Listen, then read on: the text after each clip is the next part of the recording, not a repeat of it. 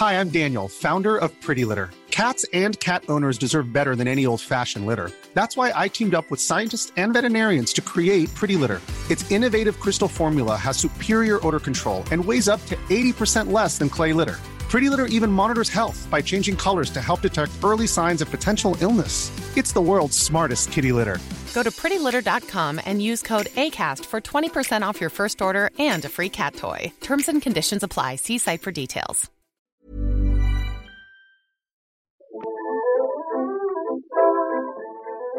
Hello and welcome to Witch Please, a fortnightly podcast about the Harry Potter world. I'm Hannah McGregor. And I'm Marcel Kosman. And according to this script, it's my turn to come up with something fun for the sorting chat.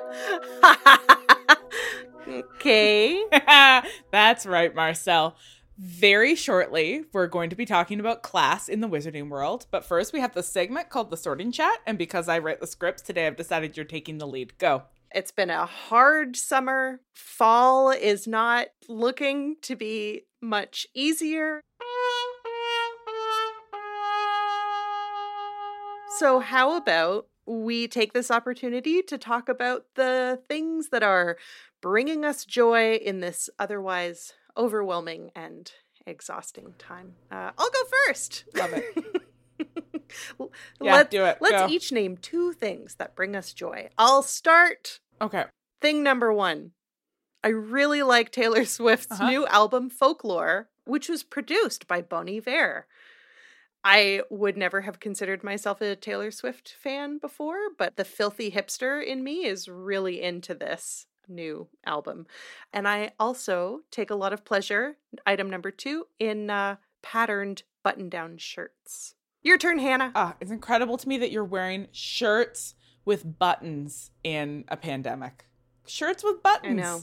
When you don't have to. Incredible. Yeah. So I also chose an album as one of my favorite things. I don't know if you've heard of it. It's pretty obscure. It's Taylor Swift's new album, Folklore. Oh. And fun fact, it was produced by Bon Iver. Incredible. I had the closest to a moment of like genuine like brain chemistry, serotonin producing happiness that I can recall in months, which is itself fairly alarming. Yeah. But I realized I had this day, I'd biked to Jericho Beach, which is a further away beach for me. It's about an hour-long bike ride for me to get there. And I spent the day on the beach. And then I was biking home in the evening. And I was biking through my neighborhood. And I was all, like, pleasantly tired and, like, saltwater encrusted. And there was one of those just beautiful late August sunsets that produce that really particular like deep orange light. And I was biking through my neighborhood and everything was glowing with the sunset and I was listening to Folklore and I was like, I had such a wild experience where my brain was like, you're happy. And then I started to cry. Oh my God. Because I was like, I'm happy. Oh God, I haven't been happy in 5 months. Oh God. So thanks for that. Yeah. T Swift. Is that a nickname people use? I have no idea. I say Tay-Tay, but just to annoy my sister-in-law who really loves Taylor Swift. Oh, I'm much too old for this. And speaking of things I'm much too old for, the other thing that brings me a great deal of regular joy is TikTok. Marcel, I got really into TikTok during this quarantine. Tell me about it. If anybody just ever wants to talk about favorite TikToks, just let me know. I have started, like, any friends who will let me, I just send them TikToks, like, all evening. I sort of get on there around 10 p.m. and then just, like, start scrolling. With my media theorist hat on, I think that there's a lot of really interesting and, like, Gen Z-specific things about TikTok. Like, the whole point of TikTok is that you not only stop fighting the algorithm. You know how millennials are always fighting algorithms and trying to curate things instead? The whole thing with TikTok is that not only do you not fight the algorithm, you work with the algorithm to help it program a version of a homepage that randomly sends content that will appeal to you in your direction. Mm-hmm. So a ton of the videos are sort of meta commentary on the algorithm that are like, hey, if you're seeing this, like there's no hashtags on this post. So if you're seeing this, then that means, and then it will say something about you. Like in the case of my For You page, either you're the gay cousin or you have anxiety. Sometimes both, I would bet. Yeah, absolutely both. You know what I think is really cool about TikTok? I don't know a heck of a lot about it, but the thing that I find really fascinating is the citation practice that is embedded into TikTok, because with so many of the millennial social media, it's like things are just captured and stolen. And so there's so much like, hey, don't forget you need to give credit to the original poster and all of this stuff. And people are like, who cares? I don't know. And it's this constant unsatisfying back and forth. But in TikTok, it's embedded. You actually like cite your source. It's embedded, so you can click on the audio and see who created the audio and go back and see the original person. So there is this interesting citational politics, an interesting destabilization of the idea of originality being the point, and a sort of excitement and pleasure in sort of meme-like replication of jokes. And also, really importantly, a tendency for, like, particularly Black creators to come up with a new dance, a new audio, something like that, and for it then to be taken up by popular white creators and usurped and monetized. Like, it's got these layered citations, but the citational logic also makes way for a sort of transparent appropriation, where it's like, it's not against the logic of how we use this platform, I'm allowed to steal from you. So it's actually amped up certain forms of appropriation because it's like, quote unquote, okay. It's a super interesting platform. This is how I enjoy things. I'm like, what a fun video. Let me theorize it in my brain. I'm going to pretend I'm at a conference and the only audience is my cats. Oh my God, Hannah. You're doing amazing, and I'm really proud of you. I'm fun. What can I say? You are very fun. All right. Your cats are lucky to have you. And so am I. Oh, bless you. Folklore's so good, it's though, huh? It's great. It's surprisingly incredible. I just really like it. Okay, let's move on. All right, let's do that.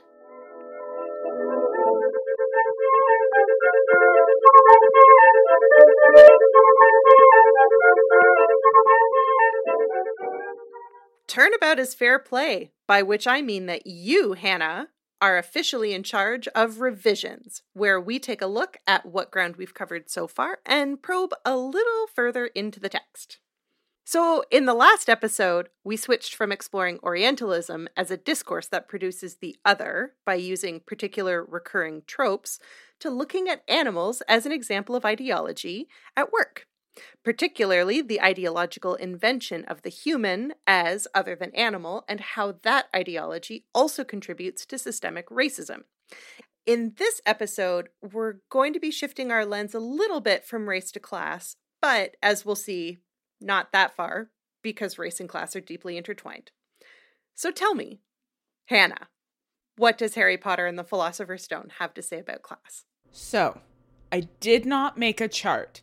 But that's okay, because I read ahead into our notes, and I see that you made one in the next segment. So I'm glad to see there will still be a chart. You have a very systemic way of approaching things. It's visual. I'm a visual learner, and so I need to see how things move and relate to each other. I love that. But what I did do is go back through the book and think about, what is this book telling us about the operation of class in the wizarding world? Where does concern about class and about the, intersecting categories of class, wealth, and money, where do those pop up? And what really struck me as I was revisiting the book, again, this is such an interesting and weird way to reread a book. It's just that I'm sort of iteratively rereading it over and over again as we make these episodes. It's very cool. what stood out to me is that the chapters Diagon Alley, the journey from Platform 9 3/4, and the Sorting Hat, so that cluster of chapters, really chart Harry's process of moving from the Muggle world into the wizarding world. So that's his little sort of journey from outside to inside, beginning with the realization that he's a wizard. So the beginning of the chapter Diagon Alley, he wakes up the morning after his birthday and is like, oh, I must have dreamt that. That can't be real. So that's the first morning he's woken up and like is a wizard now, culminating in the sorting ceremony and his successfully being sorted into Gryffindor and sort of, you know, having his first big meal, which is a kind of ritual of acceptance into the world of Hogwarts. So we talked about this as a hero's journey where he has to encounter and overcome a series of obstacles, sometimes literally, like in the case of the platform, like Platform 9 3/4 is like a literal wall that you have to figure out how to magically get through. And then he also begins to acquire guides and allies who are going to help him navigate these barriers. So we've got Hagrid, who like taps the brick at Diagon Alley, lets him through that wall. And we've got the Weasleys, who show him how the platform works and get him through that wall. So it's like he's going from outside to inside and he needs these guides. But one of the obstacles that he encounters in this new world really early on is negotiating class politics. Like one of the first bad guys that he has to navigate an interaction with is Draco. And the nature of that interaction that he has to navigate is one in which he is being interpolated as a particular class and has to make a decision about how he's going to respond to that. So across these three chapters, we see Harry navigating the class politics of the wizarding world. Like as he moves from outside to inside, he has to decide how he's going to position himself, who his allies are going to be, who his friends are going to be. And that decision about self-positioning is very much inflected with conversations about class, wealth, and pure blood status. So we get early on in Diagon Alley the revelation that Harry has a bunch of what Aminatou Sow might call secret white person money. This is Aminatou Sow is one of the co-hosts of Call Your Girlfriend, and they did a wonderful episode where they talked about wealth and the intergenerational accumulation of wealth and how it aligns with race. I know that not all readers read Harry as white. And so, you know, our relationship to Harry's secret money and how it is inflected by race will be complicated by how you read Harry. But if you do read Harry as white, you know, as per the way he tends to be represented in the films, for example, yeah, we could absolutely call that secret vault full of money he has secret white person money. Sure can. And then, yeah. And then his encounter with Draco, his finding out that there's like the right kind of wizarding families and the wrong kind of wizarding families and what that means. His decision to befriend Ron and Hagrid, his finding out about mudbloods and the sort of politics of inheritance in the wizarding world. And at every turn, Harry seems to make these really deliberate decisions to align himself with working class wizards, right? Like Draco says, you know, Hagrid, isn't he a sort of servant, right? So the way he dismisses Hagrid has to do with his relationship in terms of class and labor at Hogwarts. And that like really gets Harry's hackles up. And similarly, you know, Draco's snobbery really puts him off. He feels perhaps more drawn to the Weasleys because of the way that their poverty sort of puts them at the margins in a similar way to the way that he feels marginalized, sort of by virtue of like having grown up not knowing about the wizarding world. And so there seems to be an implication in the text that Harry's upbringing aligns him with working class wizards, despite the fact that his wealth and his ancestry make him, I don't know, upper middle class, like upper class, like hard to say because I'm not sure how class works in the wizarding world. Or maybe that it's because he was raised in the Muggle world. He aligns more with Muggle-borns in terms of their anxiety about lacking the tacit knowledge you need to navigate the wizarding world, which is also kind of classed, right? Because that lack of tacit knowledge is part of what makes you know, institutions of education often really inaccessible to working class people because you have to know all of these things about how they work before you can even get into them. Yeah. You know, how would you apply? How would you get scholarships? Where do you go and buy the supplies you need? Like, those are all barriers. So what I'm really interested in is how the book is positioning Harry as a kind of wealthy working class ally and what his class positioning has to do with wealth on the one hand, right? Inherited money, with the inheritance of magic on the other hand, you know, how the intergenerational accumulation of wizarding wealth and the intergenerational inheritance of wizarding magic seem to align. You know, like, is Hermione new money because she's new magic? Like, how is magical ability and actual accumulation of wealth aligning? And what does Harry's position as kind of somebody who could be friends with Draco Malfoy and chooses not to be, what does that tell us about how the book is handling class? These are great questions, Hannah. These are my questions. And what I'm really hoping is that we can learn a little bit more about class and how it operates. And maybe that will help us answer some of them or ask more, which is more likely, God, I hope considering so. Us.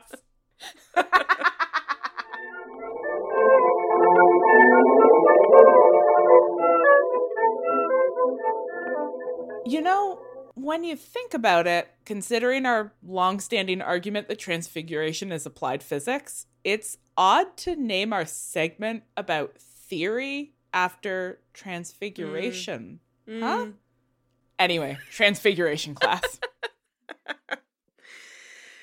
All right. So what do we mean when we're talking about class? Marcel, I never know. Let me tell you. Oh, thank goodness. Okay. The first thing to know is that Western society is organized hierarchically in terms of class. And so this means that power is organized from the top down, with a few people on the top holding way more power than the many people on the bottom. Not only do the few people on top hold more power, but they profit directly from the labor and typically exploitation of the people below them.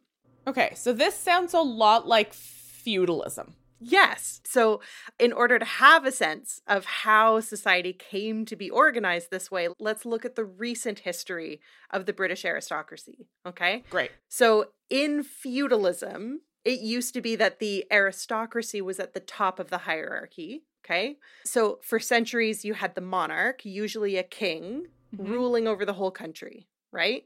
And the king allows the peasants to live and farm his land in exchange for serving in his army, should the need arise. What a great deal.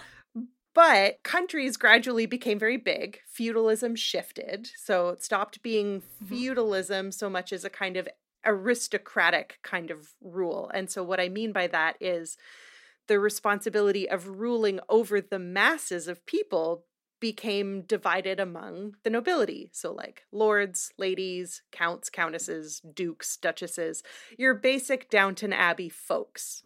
Okay? Okay. So you've got, like, the logic here is that, like, the king owns everything or God owns everything and the king is God's representative on earth. So the king owns everything. And then the king gives pieces of land to the aristocracy. Yes. And then the aristocracy owns that land. The aristocracy does not own the land. They are They don't own the land. They're just borrowing it from the king. They're caretakers of the land. Okay? They're doing the king's business. So the king owns it. The aristocracy manage it. The laborers work it.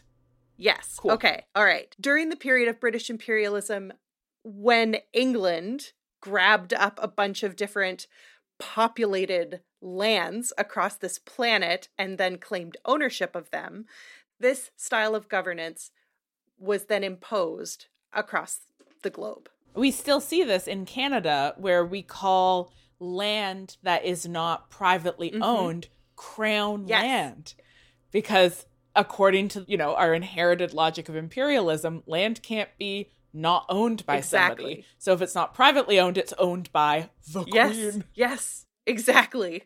And if it's not owned by the queen because you have discovered an island in the middle of the ocean, you get to claim it. That's why there's an American flag on the moon. Fucking wild. Okay, keep going. All right, so even though my landlord is not Sir Robert Crawley, Earl of Grantham, the social hierarchy in Canada, as well as in the UK, the US, Australia, etc., still looks a lot like Downton Abbey, where you have owners and then you have the peasants. But we don't really call them peasants anymore. It's a little bit more complicated than that. In our present day capitalist society, the ruling class is no longer made up of the queen's cousins, but rather what we call the bourgeoisie. And so technically, the bourgeoisie are part of the middle class, but the middle class is huge in a way that it did not used to be. The bourgeoisie are the owners of the factories, the big businesses, and the corporations that produce the majority of our society's wealth. So they're the owners. Yes. You see this all the time in a certain form of liberal politics, is this commitment to the middle class as a sort of sign of like what's good about modernity. So this is what, like in Canada at least, like our liberal government is always like, we're going to restore the middle class because wealth is kind of striating more, right? Like we're almost returning more to a like, there's the hyper wealthy 1% and then there's everybody else. And there's this sense that like, oh, well, that's bad. We need the middle class back. Yes, yes. But what that discourse obscures is the fact that the bourgeoisie are part of the middle class. They are just the middle class that owns the the means of production that the rest of us are churning out.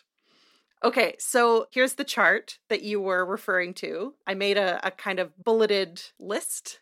Great. All right, so at the very top, you have the elite, okay? So even though the nobility are no longer the primary owners of everything, they do still exist, and they are still significant and powerful people in their own right. But I kind of imagine them as sort of living like on a cloud a little bit, like they don't get their hands dirty. Anyway, let me tell you about the elite. Okay. So when we think of the elite, we might think about folks who would be called old money, okay? So these are like the Malfoys, great example.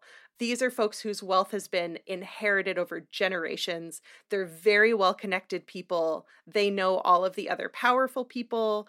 They might be former landowners, or the families might be former plantation owners in North American contexts. And these would also be people whose names are associated with political legacies, right? So these days we have a lot of new people entering into politics, not legacy families. But a really good example of a legacy family here in Canada would be the Trudeaus. So Justin Trudeau is absolutely part of the Canadian elite. 100%. Yeah.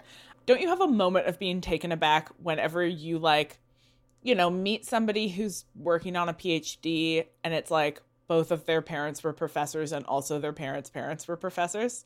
Like, as somebody who does not do the same thing as anybody else in my family, I forget the way that like intergenerational status accrues and people do the things that their parents did. Yes. I'm like, oh yeah, power, wild. All right, we get the elite, right? Elite, clear. So then we've got the bourgeoisie, who have become recently what we tend to call the upper middle class, okay? And so this category of people is largely made up of new money people. So these are folks who didn't inherit their wealth, but they got rich through investments. They got rich by buying up a bunch of newspapers, for example, during the initial newspaper boom, and then became media moguls or whatever. Or maybe they patented some small thing that turned out to be essential to the proper running of a rotary phone or something like that. So they made a ton of money that way. One of my favorite tropes in romance novels is when they're set right around that Downton Abbey, like late 19th, early 20th century. And it's about like a woman who comes from old money, like marrying a new money man, because he's always like has a secret working class background that makes him extremely virile. Like there's this romance novels in particular play out these like particular fantasies of what it means to be new money and old money, and like stagnation versus like new energy that comes with entrepreneurship. I mean, that makes sense to me because a lot of these new money people bought up land that had to be sold by the bankrupt gentry or nobility, right? So like these old money people who squandered their finances by having irresponsible youths, because surprise, primogeniture, where you just assume that the firstborn son is going to be responsible. Not actually a great way to pass on anything. Okay. Yeah. Suck it, landed gentry. So like the elite, the bourgeoisie are also owners, especially of land purchased from the bankrupt gentry, but also more familiarly owners of factories and of corporations, that kind of thing. So recently we developed another subset of middle class that we call the lower middle class. And so this is also known as the petite bourgeoisie or the petty bourgeoisie. I kind of like petty bourgeoisie because it sounds like they're ding-dongs. I also really like petty bourgeoisie. I think it's really funny. They're really pissed that they don't make as much money as the upper middle class, and so they're petty about it. These folks are what we tend to call white collar, and more recently we call pink collar workers. So these are folks who are managers, they have office jobs, or they are teachers and nurses, but they're folks who are integral to the running of our capitalist society, but they don't own it. And they're not the exploited laborers, okay? And also, more recently, again, I would say like maybe in the last like 70 years or so, this segment of the middle class has started to become owners in a much more limited sense. So referring to small business owners and particularly homeowners. So if you pay rent... your landlord is probably a member of the petty bourgeoisie. Makes sense. Unless you are renting a castle. Or renting from a big conglomerate like Rentex. And so the owner of Rentex is part of the upper middle class. Yeah. Gotcha. Okay. So then the second last rung on the hierarchy, we have the working class. This is the proletariat. These are traditionally blue-collar workers. So factory workers, construction workers, people who do manual labor, landscapers, that kind of thing. So typically, this is the group of people who, when we talk about the few on the top owning everything and the many on the bottom, this is largely what we mean by the many on the bottom. These are the people who are the least compensated for the system that they literally uphold. Yes, who do most of the production but don't own the means of production, but outnumber those who own the means of production and so should rise up. Exactly. But as we will see, they are prevented from rising up through a variety of oppressive tools. And then we have at the very bottom rung, my favorite term, which we actually don't use anymore, but it's the lumpen proletariat. It's wildly dehumanizing. Awful. Also often called the rabble. But now, in our civilized late capitalist society, we tend to refer to this category of people as the precariat. And so these are largely folks who are living in poverty and folks who are unable to be political because their primary focus is on survival rather than improving their lot in life. Ironically, even though that is sort of the function of precaritization, mm-hmm. is to try to make people not be political because they're focused on survival, mm-hmm. a lot of the most radical and insurgent politics absolutely come from communities of people who are wildly dispossessed yes. by late capitalism. So, you know, the local example I look to all the time is the kinds of radical community organization and political organizing coming out of the downtown east side mm-hmm. with people who are drug users, who are often unhomed, mm-hmm. who are often struggling with multiple disabilities, mm-hmm. With mental health issues, and who are doing, you know, really incredible and radical organizing work that often overlaps with, for example, sex worker mm-hmm. rights, indigenous rights, because sex workers are overrepresented in those mm-hmm. communities. In Vancouver, indigenous people are overrepresented in those mm-hmm. communities. And so a lot of the time, the like really radical transformative politics are coming out exactly out of that place of people like who have been dispossessed in order to keep them from being organized. Yes, yes. No, that's totally true.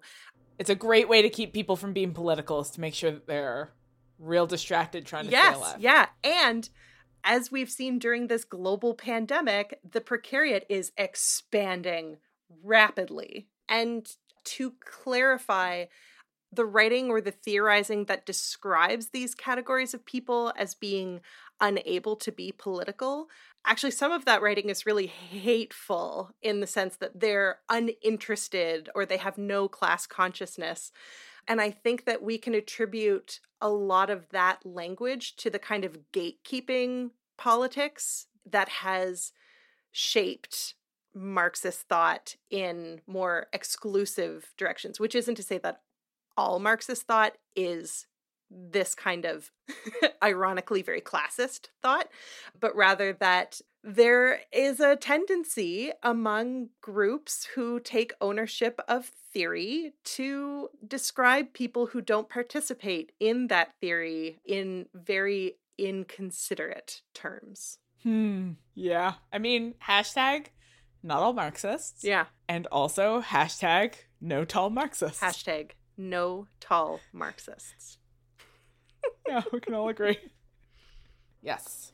All right. So we need to remember that theory is a way of understanding the world that we live in. And so I'm sure that there are some listeners who are going to say, well, my parents didn't come from money, but they built successful businesses through hard work and stick-to-itiveness. And I believe you.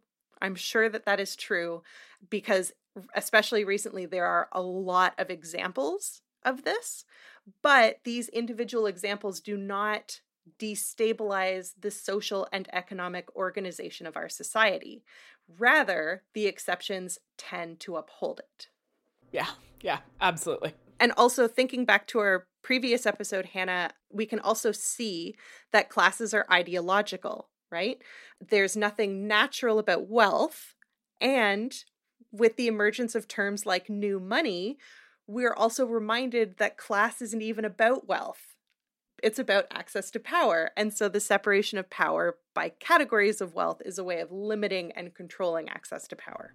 In fact, the whole concept of ideology was coined by scholars who were working to understand how class in particular and capitalism in general managed to uphold themselves across generations. Exactly. Like, how do you explain that generation after generation, the same people maintain power and the same people continue to be disempowered, and that we all accept that as though it's a natural function of the way the world works? The answer is ideology. Exactly. Yeah. All right. So our understanding and critiques of class and capitalism come from Karl Marx. So if you've ever heard of Marxism, this is where these ideas are coming from. But personally, I find Marx's philosophy to be extremely dense. And the fact that he was writing in the 19th century, a very different era from our own, makes it really hard for me to adequately understand how his theories apply to our own society. But fortunately, there are a lot of Marxists out there who have done that work for us. A bunch of them are on TikTok. I believe it. So for this episode, I'm drawing largely on an article by Dr. Kianga Yamada Taylor, who is a professor of African American Studies at Princeton University and a revolutionary Marxist. Mm. So a very good, very clear quote from Taylor right to get us started. Capitalism is a system based on the exploitation of the many by the few. Because it is a system based on gross inequality, it requires various tools to divide the majority.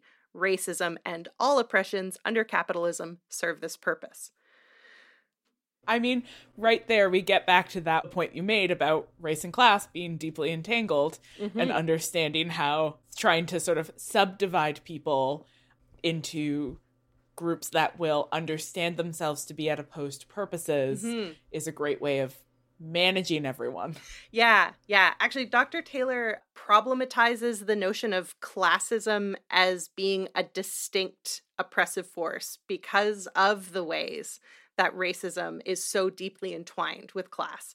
And so let me tell you a little bit more about capitalism and the way that it works by quoting again from the extremely, extremely clear, unlike many Marxists, the extremely clear and easy to understand Dr. Taylor. Bless you for finding an easy to understand Marxist, because most Marxists, I'm like, I don't know what any of those words meant. It just makes me angry. Okay, so Dr. Taylor writes, capitalism operates under the laws of false scarcity, which simply means that we are told there isn't enough to go around, so we must compete with each other for housing, education, jobs, and anything else valued in society. While the scarcity is false, the competition is real, and workers fighting over these items to better themselves or their families are often willing to believe the worst about other workers to justify why they should have something and others should not. So clear. I know. This is the theory that helps to explain why people who are themselves sort of, you know, the petty bourgeoisie or working class will vote against or lobby against the taxation of the rich. Yes. Because there's this logic in capitalism that says that you have a chance of becoming wealthy. Like, you could also be Elon Musk. And so you don't want the rich taxed because that means that, like, a thing that could be yours could be taken away from you and given to somebody else. And you don't want things that are yours taken away. And not just to somebody else, but somebody who doesn't deserve it. Somebody who hasn't worked hard and earned it. It's fine that a ton of our stuff is being taken away and given to rich people. Because they worked for it. Yes, exactly. Yeah. Fucking wild. Okay, so class anxiety comes out of capitalism because of the illusion of upward social mobility, right? So class anxiety, I like to think of it as a kind of imposter syndrome that affects folks who have become more financially stable than their parents or their grandparents. Yeah. Oh. So presumably for those of us who, because of our educational opportunities, have left our working class roots and find ourselves in a more middle class area, we've more petty bourgeois than proletariat. For us, because of the laws of false scarcity, financial stability is turned into something that we feel we need to earn rather than something that we deserve. And class anxiety is the feeling that you don't actually deserve your own socioeconomic success, that you're just pretending to fit in with those who have rightfully earned it, and you could be found out as an imposter at any moment. And so indications of your former poverty, they can be anything. They can be your accent, they can be your manners, the quality of your clothes, even the foods that you like. Okay? So when I first moved to Vancouver and switched like overnight from being somebody who was like a postdoc in a financially precarious situation to a professor, right? Suddenly making more money, ostensibly living a different kind of lifestyle. I had so much anxiety about inviting any of my colleagues over to my home. And I was trying to explain this to my friend Vanessa, and I was like, well, they can't come to my house because then they'll know. Yeah. And she was like, they'll know what? And I was like, I'm not sure, but they'll know. Yes. Like, that's this is what they will know. They will see the fact that I own exclusively IKEA furniture, and they'll know. Yes, exactly. Okay, so that's the one poll of class anxiety. There's another poll of class anxiety. Okay? And this other poll is the glaring recognition that when you don't come from money, you are always one move away from losing that financial security. Okay. So this can be things like medical bills or a home or a car repair that you can't afford, losing your job, or outstanding debt like, God help us all, student loan debt. Yeah. Which is why being poor and being broke are not the same thing. Because you can be like a broke undergrad student, but if you come from money, you are not one bad move away from devastation. You're one bad move away from the embarrassing experience of calling your parents. Exactly. These two poles of class anxiety are in constant tension with one another, with one side telling you, as your example so clearly describes, that in order to fit in, you need to look like you fit in, and the other side telling you that you can't afford to look like you fit in. No, Marcel, stop describing my life. I hate it. I actually think that home ownership is the best example of this, because there is so much pressure to own your home, and there's so much pressure to own the right kind of home in the right neighborhood, and most egregiously to think of home ownership as an investment. Like the idea that you are going to own a home for a while, which you will then sell at a profit to move into a bigger one. The term starter home offends me to my core. Like the idea that this is my starter home, but once I'm ready to get a bigger home, I'm going to sell it to somebody who's starting their home ownership journey. Oh God, it makes me so mad.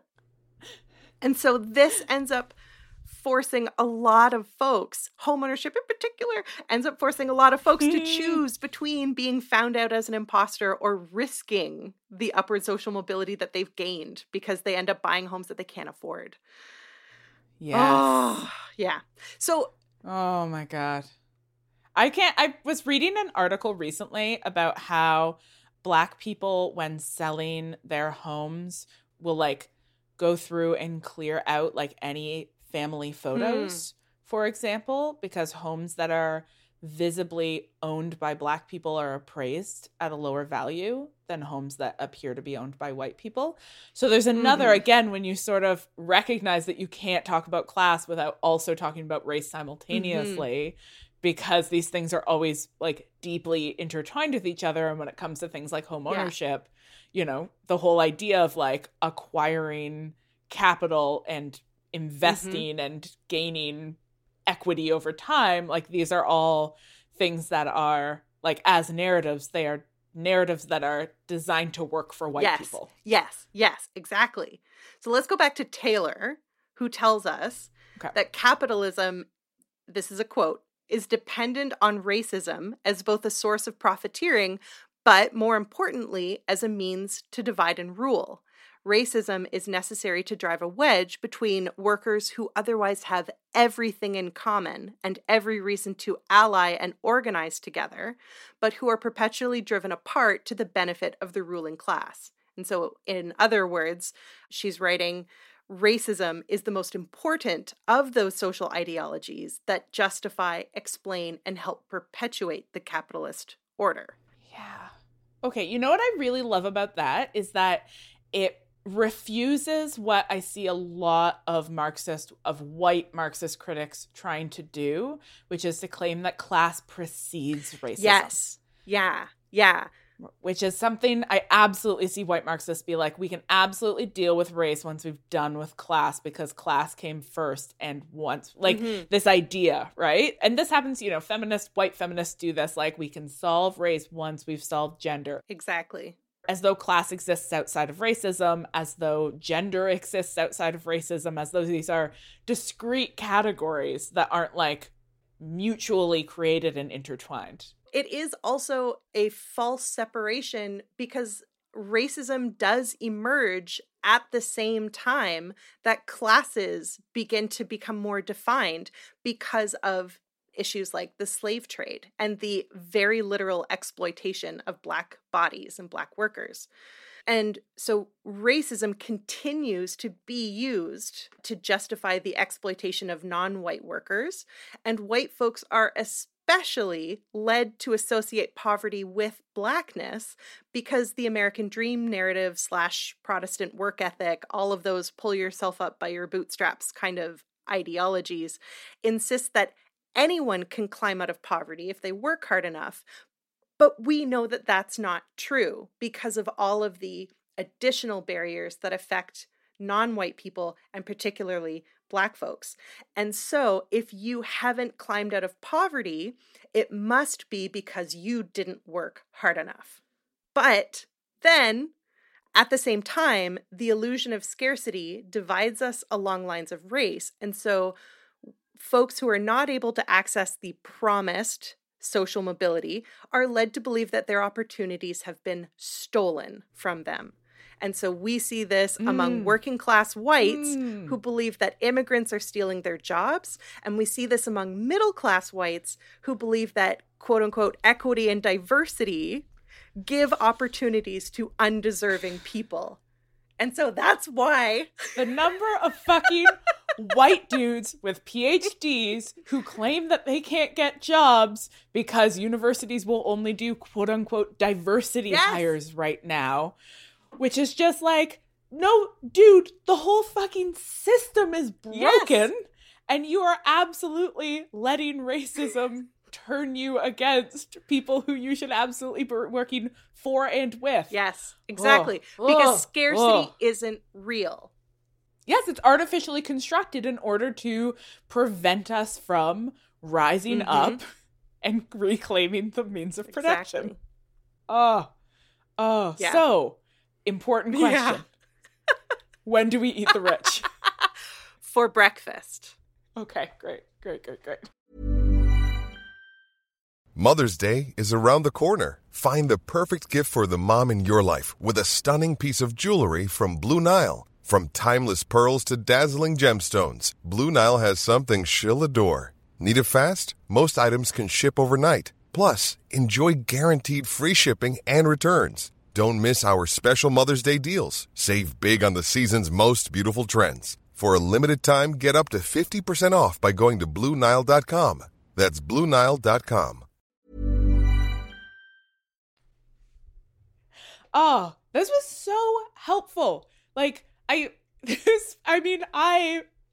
knows? Maybe the listeners also learned something, but I definitely just learned a lot about how class works.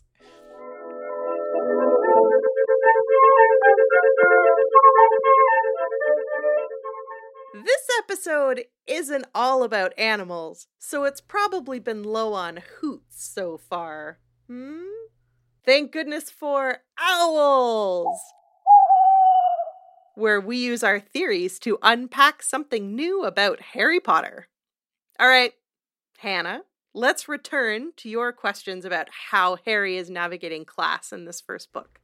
Yeah, absolutely. I think there's a lot of really interesting ways that what you just outlined can tie back into my questions about class in this book. And one of the first ones that really stands out is how Harry is navigating those forms of class anxiety that you described. So there is this sense that, like, the background that Harry comes out of is a very bourgeois, sort of petty bourgeoisie, keeping up with the Joneses kind of middle-class lifestyle. Yeah. What we saw of the Dursleys was very much that they were concerned with, like, looking the right way, owning the right kinds of things, giving the proper kind of impression, and that Harry was, like, someone that they were ashamed of and literally hid away when people came over. Like, he was the kind of physical signifier that you might try to hide, to hide your class anxiety. So that way that he was treated and, you know, the way that he was dressed and underfed and all of these things, you know, we can understand in some ways that Harry sort of comes into the wizarding world with a kind of class anxiety of somebody who has just been made rapidly upwardly mobile. Yes. Yeah. Yeah. Right? Like he's gone from having nothing to having wealth. Mm-hmm. He's gone from being nobody to being famous. Yeah. And he doesn't know how to spend money, right? Like there's that scene when Hagrid has to stop him from buying a solid gold cauldron. Yeah, absolutely. I remember friend of the podcast, Andrea Hasenbank, once explaining to me, and this is probably much less nuanced a point than she was making at the time, but she was explaining that the sort of relationship of money that working class and middle class people have is often really different, and that working class people, when they get money, will often spend it because you have no reassurance that you will have money again in the future. So like spend it now, spend it on stuff, you know, spend it on stuff for your family, spend it on stuff for your community, spend it on stuff you haven't been able to access, like just use it because who knows if you'll have money in the future. Whereas the middle class reassurance that money that you get now is a sign of upward mobility, a sign of increasing stability, a sign that you'll have more money going forward.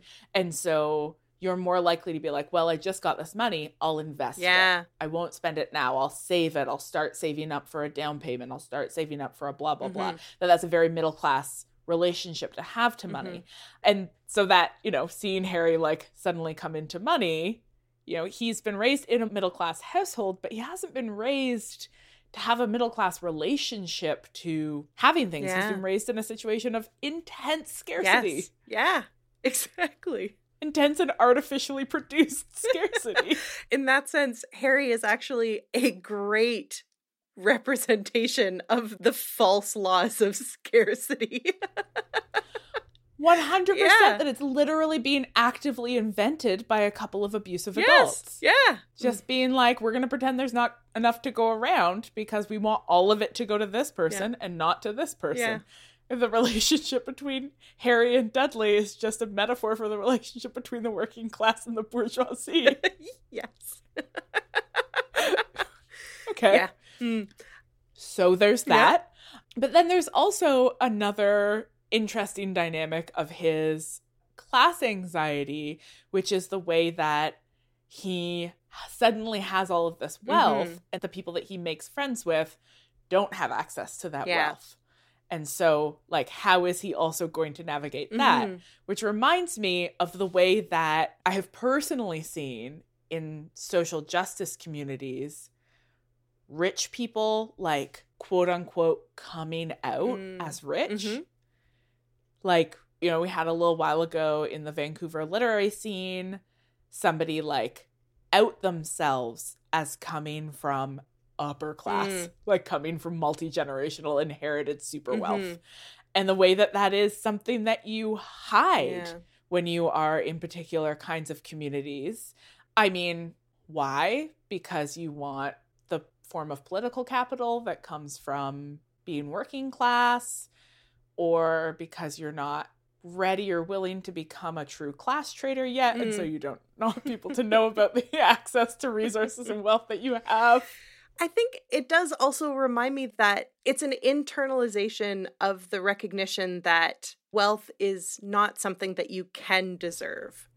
So folks who come from money but who are not, you know, personally invested in the socioeconomic naturalizing they're embarrassed that people will know that they have this money that they don't deserve, whereas those of us who have come into more wealth than our families had before us, we're embarrassed that we'll be found out as having access to this that we don't deserve. So the relationship is very similar in that we're all still associating financial stability and security with dessert, and not tasty treats dessert, but like the thing that you have worked for and have earned and therefore deserve. And money isn't that. It really isn't that. You don't, nobody deserves money. Harry, adorably, as an 11-year-old, literally associates money with dessert, because that's like the only thing you can think of to buy with it is just a lot of candy. Pumpkin pasties. Which is very cute. Yeah, yeah, whatever those are. Never tell me. No. But yeah, absolutely. That anxiety, I think, is even amplified by the arbitrariness of how overnight he goes from being somebody who's told he's no one special and deserves nothing to the idea that he's somebody who's deeply special, like not only magical, but a famous person in the magical world who came from famous, important witches and wizards and who has all of this money. And it's like nothing's going to make it more clear that that is completely arbitrary as the experience of just overnight being presented with new wealth and a new social position. Yeah. So I think there's one reading available to us where we can say that, you know, Harry kind of has this latent capacity to become a class traitor because his experience has exposed him to how completely arbitrary these categories and these forms of access are. Whereas somebody like Draco Malfoy, who was raised in this world, has been raised to really internalize the naturalness and rightness of these hierarchies. Yeah. Yeah. So if you have a natural entitlement to your wealth, it is because you also have a natural entitlement to your power. And in the magical world, that's a literal power. It's magic power. Yeah. Whenever I think about Harry's sudden acquisition of wealth, I can't think of it as anything other than a convenient narrative device, because there doesn't seem to be any evidence that the Potters are like, I know we eventually learn that they like come from the Peveril family or whatever. So they're like an old wizarding family, but they like this young couple who like lived in a little tiny house. Yeah. Like, where'd the money come from? Why are they super rich? Did they have insurance? Is there wizarding life insurance? No. And because it was an accidental death, they got more money? Like, it doesn't make any sense because there are no other Potters. No life insurance policy in the world protects you against accidental death via Voldemort. Not a chance. Yeah, via murder. Political murder. Assassination. Yeah. Yeah. I mean, that is a great question. It feels like a narrative convenience, and it particularly feels like a narrative convenience that is associated with a lot of sort of British children's stories where part of the fantasy of moving from having nothing to having something means, you know, the sudden revelation of some form of inheritance or wealth, that it doesn't really matter where it comes from at the end of the day. It matters that you have to come into wealth in order to become somebody who is stable, but also like recognizable as the protagonist of a story, as a hero. Like, you can't have a hero who's poor. They ultimately have to come into wealth of some sort, right? Like, this is a function of the sort of how middle class literature plays a role in perpetuating the ideologies of capitalism, is that it doesn't let working class people be protagonists and heroes, except insofar as they begin there and then gradually move into middle class respectability as part of their sort of becoming recognizable. And you see this all the time in sort of kids' books that are about a kid who was born into wealth, temporarily losing their wealth, and then recovering it. And so it's like, you might be poor temporarily as a function of narrative, but it's only ever temporary, and you always sort of belong to either the middle class or the upper class, right? You're a secret princess. Yeah. Yes. You're secret aristocracy. You're a long-lost duke or whatever. Oh, my. Yeah. In that sense, right, there is, in the very logic of Harry Potter, this sort of conservative notion of middle classness as the default identity that makes people recognizable. And then there's also characters like Hagrid, who are like subversive working class figures who are there to remind us that, like, the whole logic of Hogwarts has some fundamental flaws to it. Yes. Right? Yeah. Like, for example, there's one school and tuition is free, which is good, but you nonetheless need to buy a lot of stuff to go to it. Like, you have to go and buy all your books and your wand and your potions ingredients and your cauldron and an owl and some robes. Like, you know. And eventually dress robes. You gotta buy all this stuff. All of these things.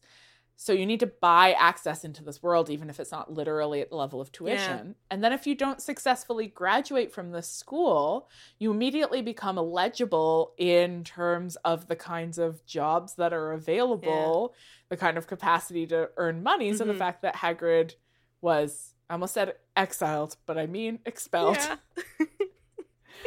means that he is immediately thrust into this liminal position. Yeah. I don't know why, but that's reminding me of this conversation that I had, I think, with my household. We're talking about Ron's particular experience of poverty and how it must necessarily be different from that of his older brothers, because Bill and Charlie would have been the first of the family to go to Hogwarts, so their robes would not have been as, you know, threadbare and visibly deteriorating as what Ron gets handed down. And so I think also, like, his particular experience is so connected to the fact that he's the youngest of six boys. Whereas I think Ginny... Is there, like, a gendered dress code at Hogwarts? Like, is Ginny's uniform different from her brother's? Yeah, or can Ginny just also inherit Ron's robes? Yeah. You know, that is not clear in how we encounter Ginny. Though I think we can read some of Ginny's being drawn in by Tom Riddle as its own form of class anxiety for sure. Yeah, I mean, where would you read the Weasleys in terms of, like, are they working class or are they petty bourgeoisie? So because Mr. Weasley works for the ministry, they're definitely petty bourgeoisie, but I think they come... that's a good question, because they're also an old wizarding family, but I think that the way that they seem to be known, and I think the way that they're coded with their red hair and their many children is supposed to encourage us to think of them as coming from working class or, like, a farming background. That makes a lot of sense that they're, like, an agrarian family that was working class that has maybe moved into the petty bourgeoisie by virtue of Mr. Weasley getting this job, that might be sort of the movement that the Weasleys have made from working class into lower middle class, which would also explain... like, a lot of Ron's class anxieties that, like, they are sort of, you know, trying to fit into this middle-class wizarding world of people who work for the ministry. Does Lucius Malfoy work for the ministry, or does he have no job? I believe he has no job. His job is just being rich and blonde. We might consider him a lobbyist.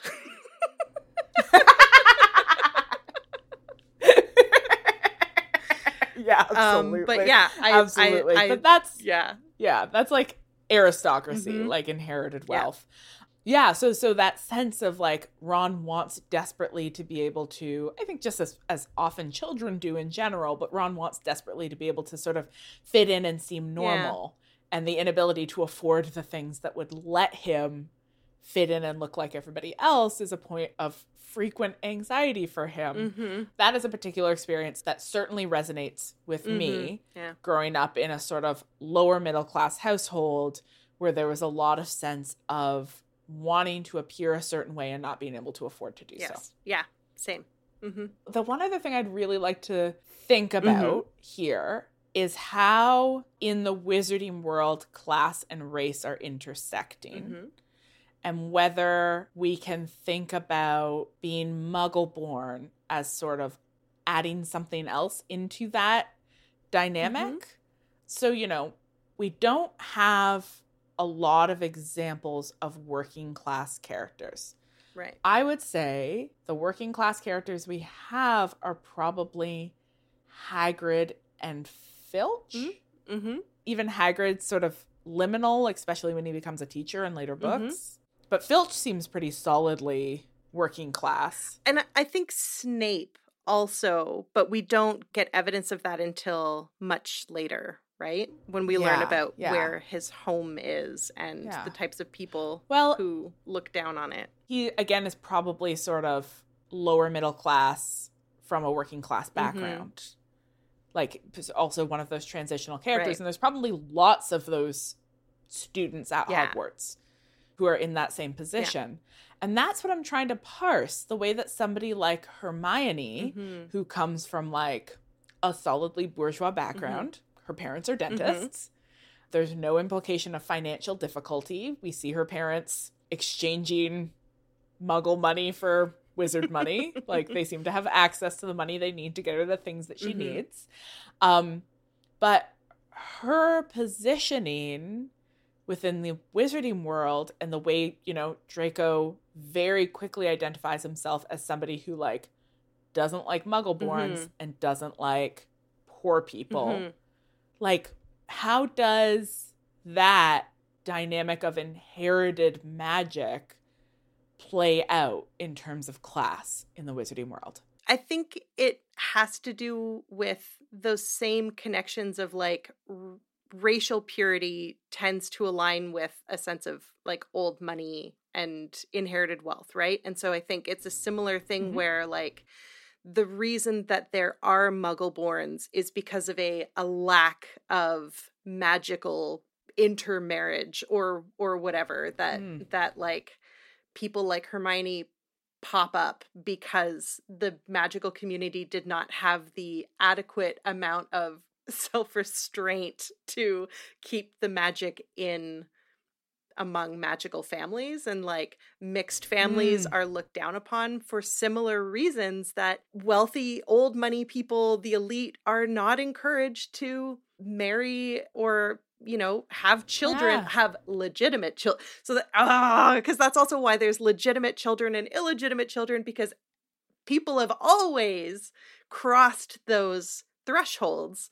Right. But that's why there's an understanding of legitimacy and illegitimacy. And I think Hermione, in a, like, child-friendly kind of way, represents the notion of, or the possibility of, illegitimate magic.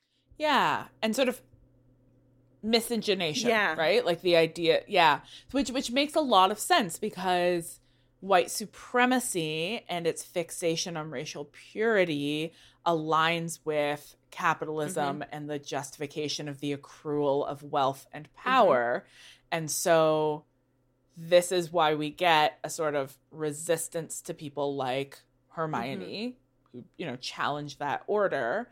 But it also explains the frankly eugenicist history of poor Neville Longbottom, whose great uncle tried to murder him multiple times when he was a child, because he failed to show adequate levels of magical.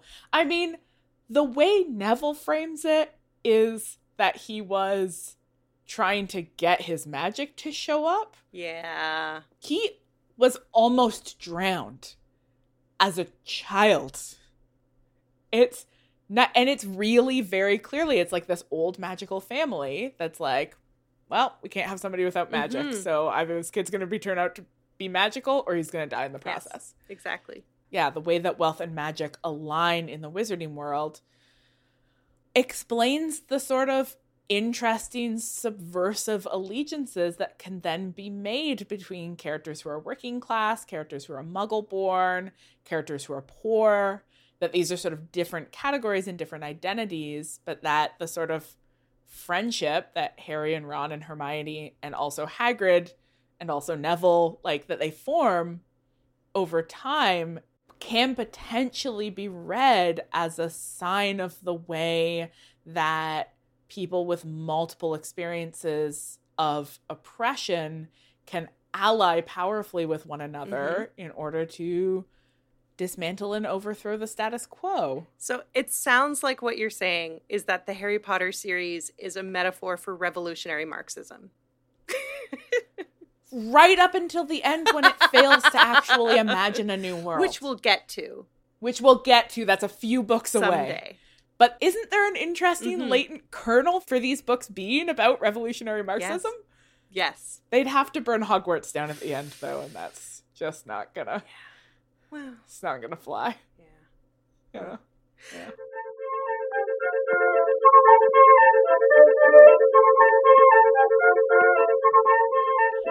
Thank you, witches, for joining us for episode 4 of Witch Please. You can find the rest of our episodes by heading over to notsorryproductions.com or witchplease.ca, or, of course, wherever you like to download podcasts. Witch Please is produced in partnership with Not Sorry Productions and distributed by Acast. Special thanks to our endlessly patient producer, Ariana. Greetings. And to Not Sorry Productions for having us. And thanks to you, witches, for coming with us on this new journey. If you're into our reboot, why don't you let us know by dropping a review on Apple Podcasts? Every week, we'll read 5-star reviews here. So, you've got to review us if you want to hear me mispronounce your name. For example, Rach891, also maybe known as Ms. Ms was the title of the podcast. Oh, so okay. The title Ms. of the review? M's. Okay. Yeah. M's. I love this podcast so much. It's really opened my mind and given me tools to debate in ongoing conversations happening at the moment. I can't wait for it to return. Thank you, Hannah and Marcel. You're welcome, Ems. Ems/Rach. Whoever you are, you're welcome. Also, don't forget, we've started a Patreon where you can help keep this project going and gain access to that solid gold bonus content. Visit patreon.com/ohwitchplease to check it out. On our next episode, we'll be continuing on our journey through Harry Potter and the Philosopher's Stone with a whole different focus. But until then, later, witches.